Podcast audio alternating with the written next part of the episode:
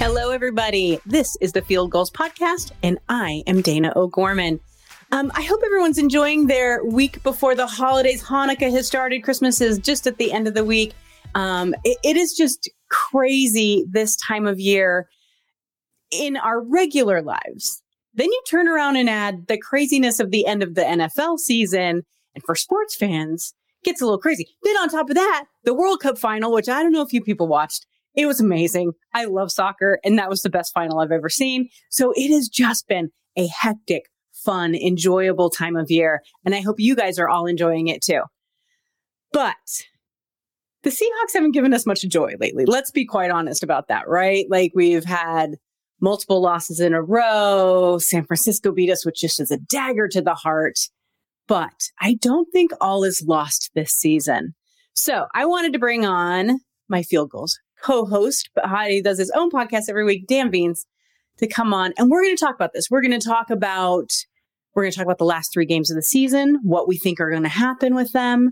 We are going to talk about what we see the strengths and the weaknesses in the Seahawks right now and how we think we're going to end up with this season. Now, I'm not saying it's going to be over in three games.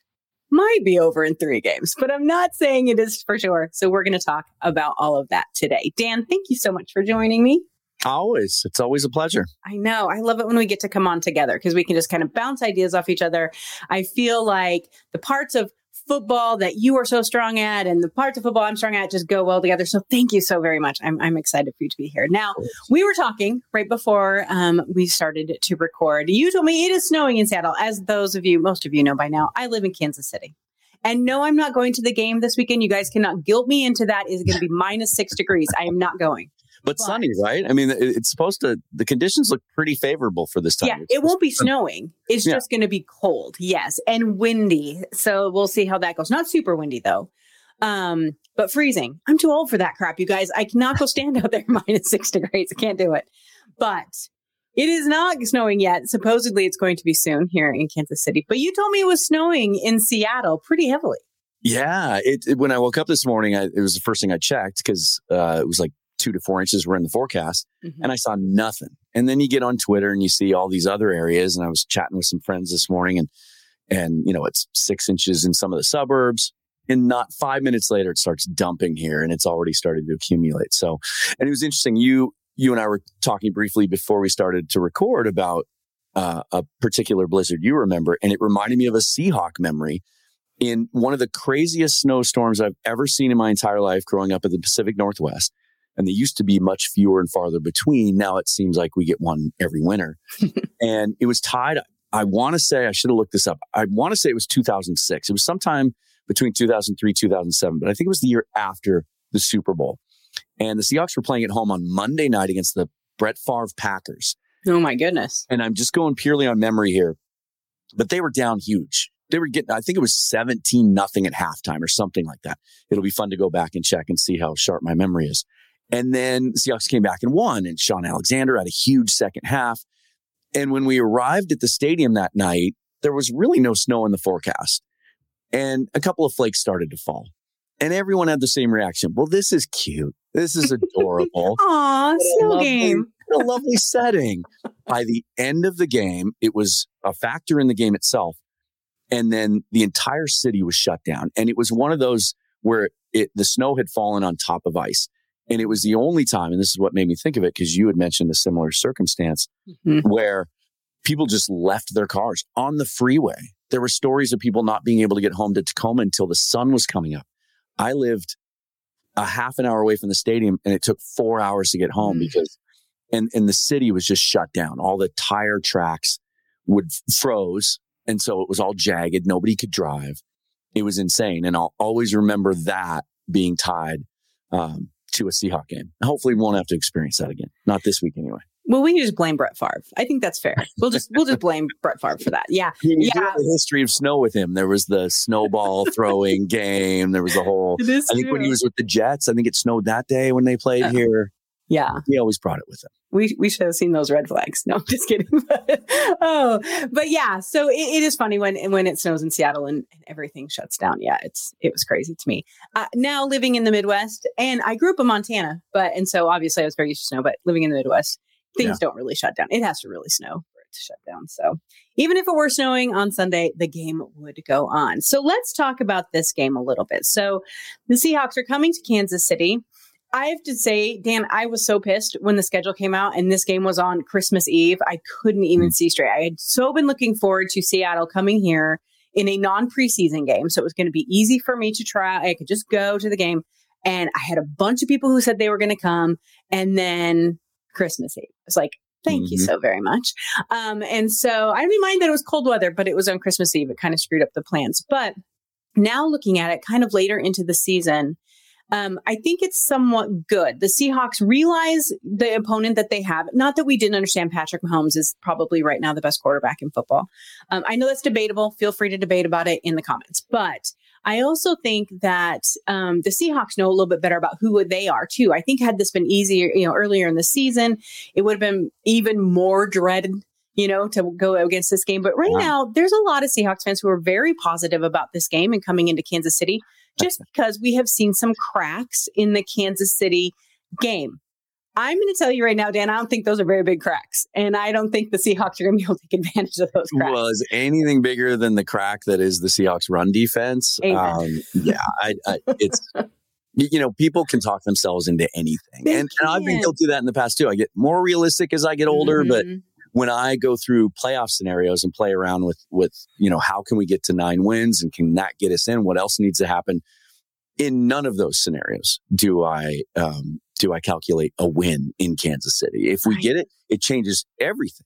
If we were to pull off the upset this week, it completely changes the landscape of their playoff chances. I just mm-hmm. don't see mm-hmm. that. One thing I hear a lot here in Kansas City is that the Chiefs have a tendency to play down to their competition. And we have seen that this year. I mean, you had to go to overtime to beat the Texans. Mm-hmm. Now, I mm-hmm. want to give the Texans full credit. They almost beat the Cowboys the week before. Yeah. I think this is an up and coming team that, yeah, they only have one win, but they are just losing by the smallest of margins. It's and like I think they're trying to mess up that top pick. I know. it's like doing. just stop and keep it. Just maybe they're losing. doing it just right though. They're like, we're to give some people hope. There's some yeah. pieces here. Yeah, they're battling. I agree. So I, mm-hmm. that encourages me. But um, but we've seen that a couple of times, and we have to remember Kansas City lost to the Colts this year. You know, we want to remember that. So there are there are some issues. A lot of it has to lie within their defense. Although I think Frank Clark will probably be pretty worked up to play in this game against Seattle.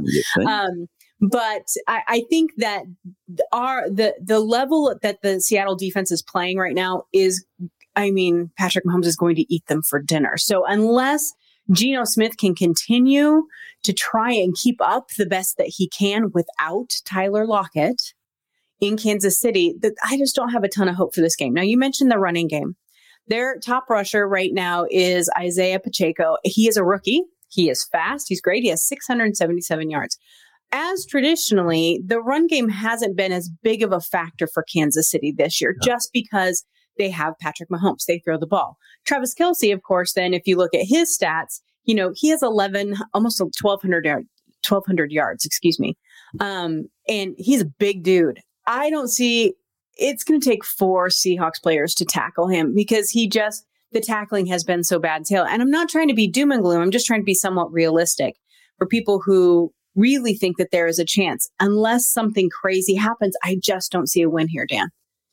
Yeah, and and although as it has been all year, I'm I'm intrigued and fascinated just to mm-hmm. see how they respond Sunday be, or Saturday morning because it's there were some I'm one of those that takes some positives away from the San Francisco game. Like there's so much doom and gloom right now in the fan base, mm-hmm. but but there were to me that game swung on a couple of plays. Mm-hmm. Agreed and uh, not just the the Diggs dropped interception, which then uh, led to the Homer fumble, which led to the score right before half, and then they coupled that with the the score coming out of halftime.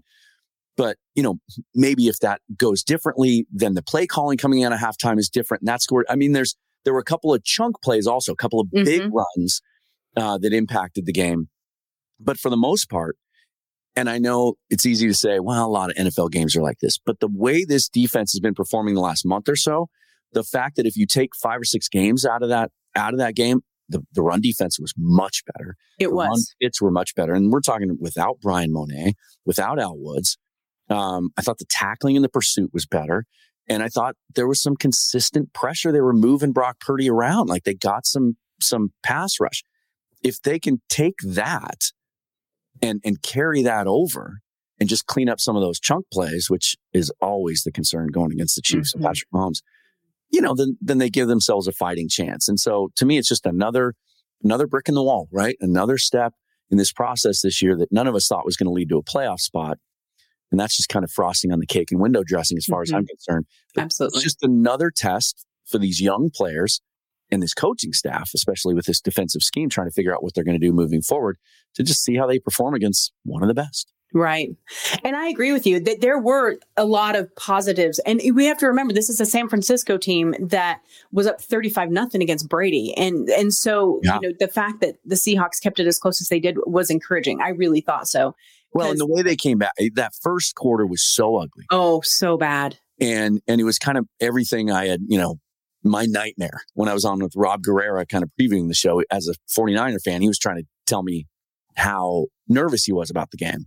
And I was the one telling him, you got nothing to be nervous about. This one's going to be just as ugly as the Bucks game. And so after that first quarter, it looked like it was just going to be a blowout. But the mm-hmm. way they came back from that and made it a game and, and a lot of people again throwing shade at Geno Smith. I thought the way he battled back against, against yeah. that defense and mm-hmm. some of the throws he made under duress I thought that game said more about him than maybe some of the, mm-hmm. the easier games he's had for some of the flashier games he's had this right. year. So it wasn't all doom and gloom coming out of that game. Agreed.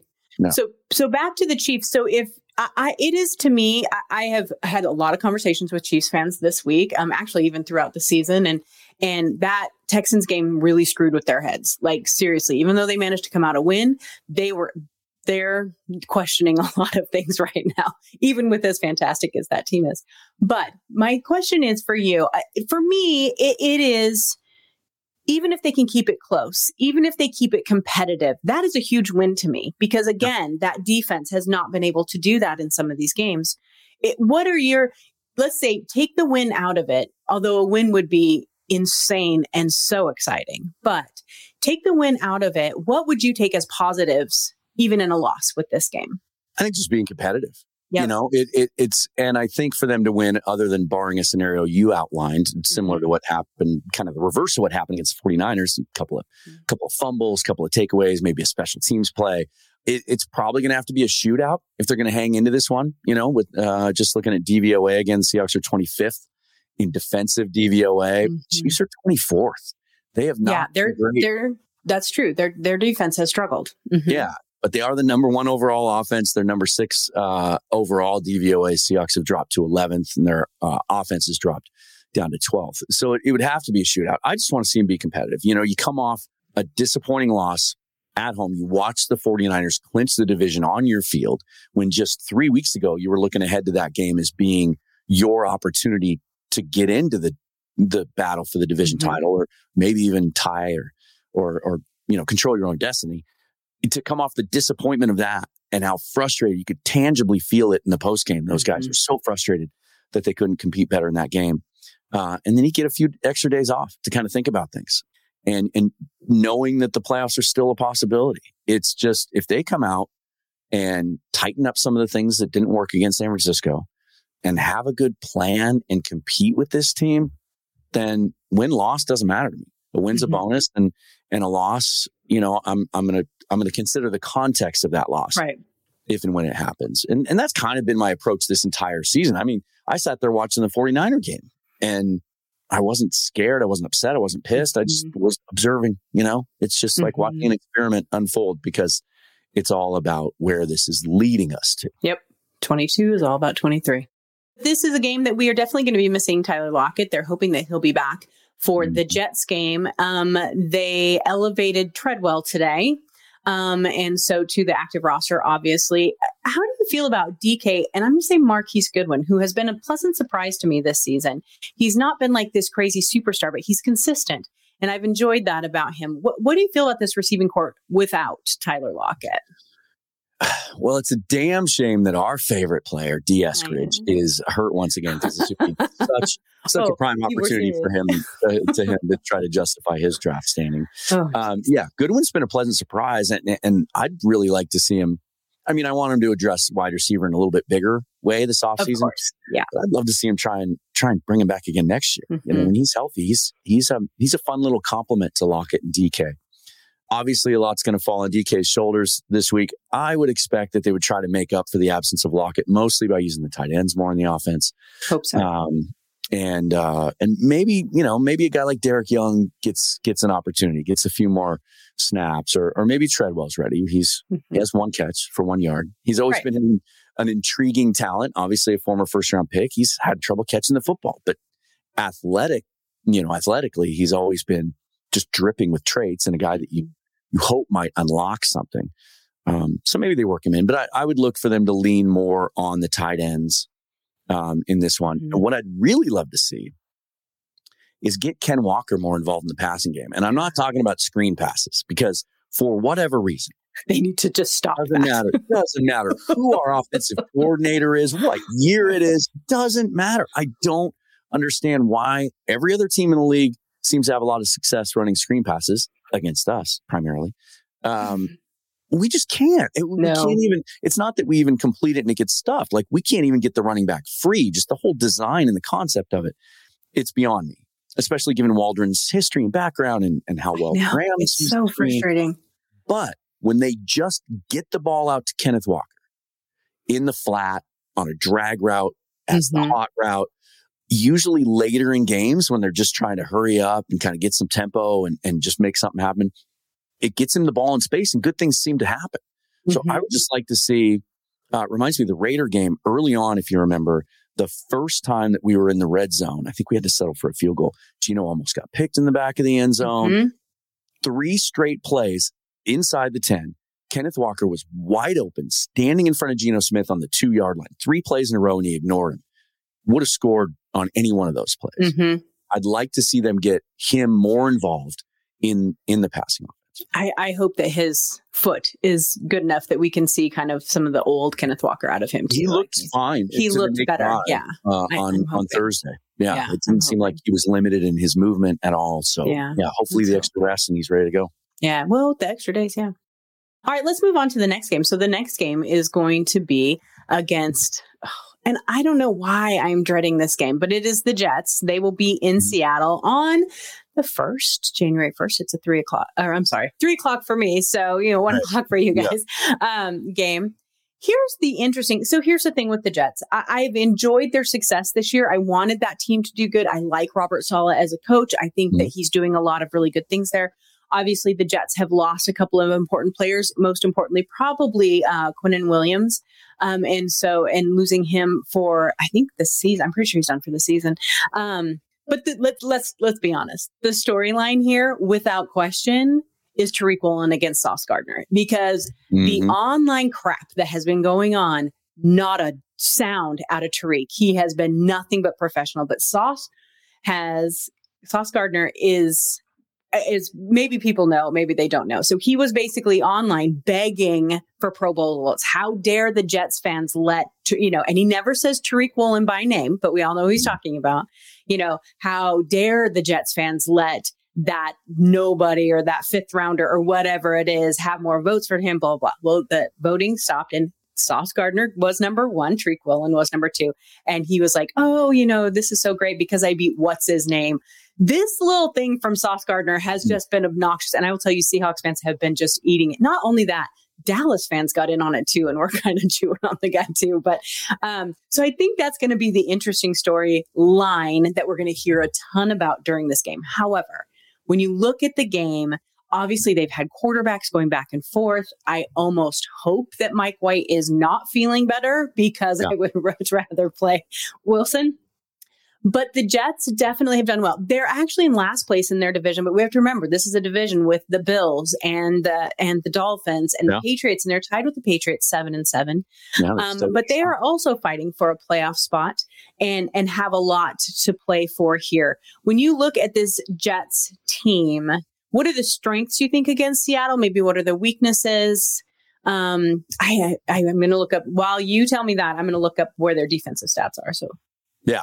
I mean, that's what you think of when you think of the Jets is, is that defense. And, and yep. early in the season, and Quinnen Williams was a huge part of that, uh, they were extremely stingy. Um, not as much lately. You know, the the the Lions made some big plays against them, moved the football at times uh, mm-hmm. in winning this week, and the last play uh, when they were you know trying to come back to win and, and hit the big the big play to the tight end for the winning touchdown. Um, to me, you know, this Jets game as it's been on the schedule has changed so many times for me as far as perception. When you look at it early in the season, did our pregame, you know, preseason show about how we thought they'd finish. Uh, Jets was a win. Jets at home, mm-hmm. it's a win. We all thought so. And then there was a point in this season where you think, oh, that's, you know, we're going to have to take care of some other business because that's, that's going to be a tough one. Um, I've gone back and forth in the last two weeks, and a lot of it now is contingent on the quarterback. But also, they have absolutely no running game. I mean, they they had the terrific rookie Breece Hall. Uh, he got yeah. hurt, unfortunately. He was having a great year. Love that kid. And can I interrupt? He's still their top rusher. Yeah. He's been out for weeks and weeks, and he's still their top rusher at 463 yards. And they trade for James Robinson, and he's banged up. Now they got Michael Carter, who's a little scat back. And I, I think I think their leading rusher, just off the top of my head, if you have it up in front of you, I think their mm-hmm. leading rusher the last couple of weeks has eh, we're talking like 30 yards a game, 30, 35 yards. Michael Carter. Mm-hmm. Yeah, nobody. 30. They really don't have a lot um, going for them there. On offense, it does depend on the quarterback. Garrett Wilson's had a great rookie year, oh, really yeah. dynamic receiver for them. Um, but it, it does kind of depend. Like Mike White's dealing with some pretty serious rib injury, and uh, and you know Zach Wilson looked decent at times, did some cool things against the Lions, but then also looked flustered and over his head, and made some crazy throws. But here's the thing, too people were so quick to jump on the Mike White bandwagon when he got his first start and looked great. There were some national talking heads that talked about how he should be the franchise quarterback moving forward. How quickly they forget that this exact same thing happened. Was it last year or was it the year before? When uh, they had injuries, he came in, he had an amazing game, and they were all saying the same things, and then he falls back to it. And even before he got hurt, he had a very mediocre game the next week he's not a guy that scares me. Would I rather face Wilson than White? Absolutely. Mm-hmm. But I don't know that, you know, I'm not scared of them carving us up in the passing game. But we'll see. You know, uh, a lot can change in two weeks and we'll see where they're at and, yeah. and what we have to play for. I know that a lot of times the most desperate team wins. And by the time that game comes around, uh, we may be the most desperate team. I, I'd feel a lot better about it if I felt like we still had a home field advantage. Yeah. This, this year, we haven't. No. The thing with Zach Wilson, too, he's been sacked 20 times this season. Um, so I know that he's had some issues there. Um, the team, yeah, they've had, a lot of issues on their offensive line. Yeah, and for early, George Fant's been hurt. Yeah. Oh, George Fant. I love George I know, Fant. Right? I know. And Duane Brown will be there too, people. So that will be hmm. interesting mm. to see those two come back. But we have to remember this too, um, is that with the problems that the Seahawks defensive line has had, the offensive line in New York has had this, you know, equal amount as problems. And so it'll be mm-hmm. interesting to see who wins that battle a little bit. Hopefully Darrell Taylor can kick off. Maybe Bruce can get in there a little bit, you know, and then it can really kind of cause some havoc, which would be a huge help. But New Year's Day game, we'll just have to wait and see. I am completely 50 50 on this game. I, yeah. Whereas the Chiefs, I have it about 75% chance of winning. Uh, this, the, the, the Jets game, I, I don't know. It's all going to be how they come out the gate. And I think that yeah. that'll be interesting. So for sure. All right. So then the last game um, that we're going to talk about today is the last game of the regular season. Um, it's January 8th, but the time is to be determined. because they haven't figured out who's flexing to what. And probably not going to be a prime time game. I'm thinking probably not. So we do have the Rams. It is the second game. I think that and when the schedule makers made this schedule, they thought this was going to be a very different type of game. Um, I think that. Uh, not that they thought necessarily Seattle was going to be in on it, but maybe this would decide between 49ers and Rams who would win the division.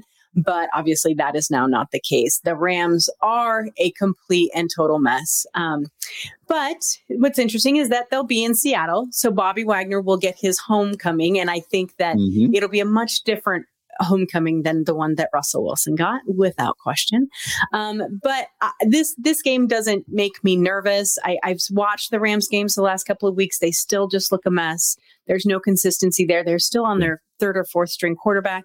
The interesting news that came out, I think it was today, um, is that there was this video put up by Matt Stafford's wife and her interviewing him and asking questions. And she asked him repeatedly if he was going to retire, and he keeps saying no.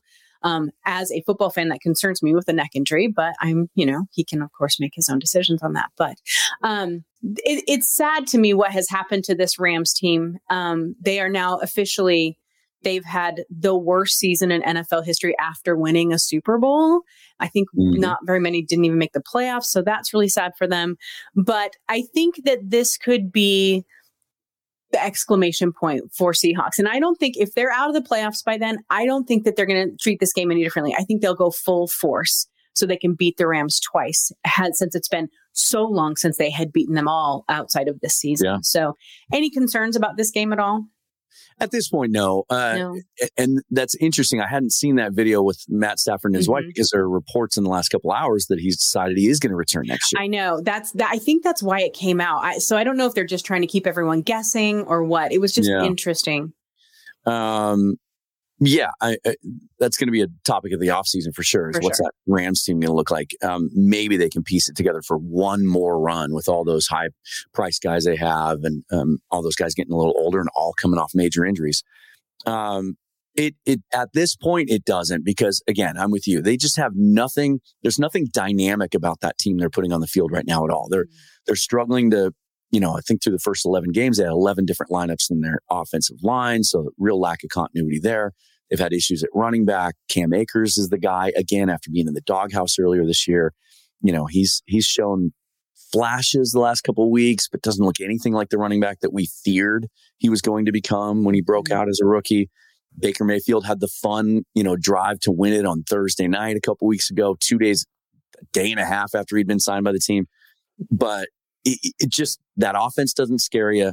The defense without Aaron Donald mm-hmm. uh, doesn't dominate um, if the Seahawks are in a position uh, when they get to that game, all health, uh, obviously, questions being aside, of course, as healthy as they can be.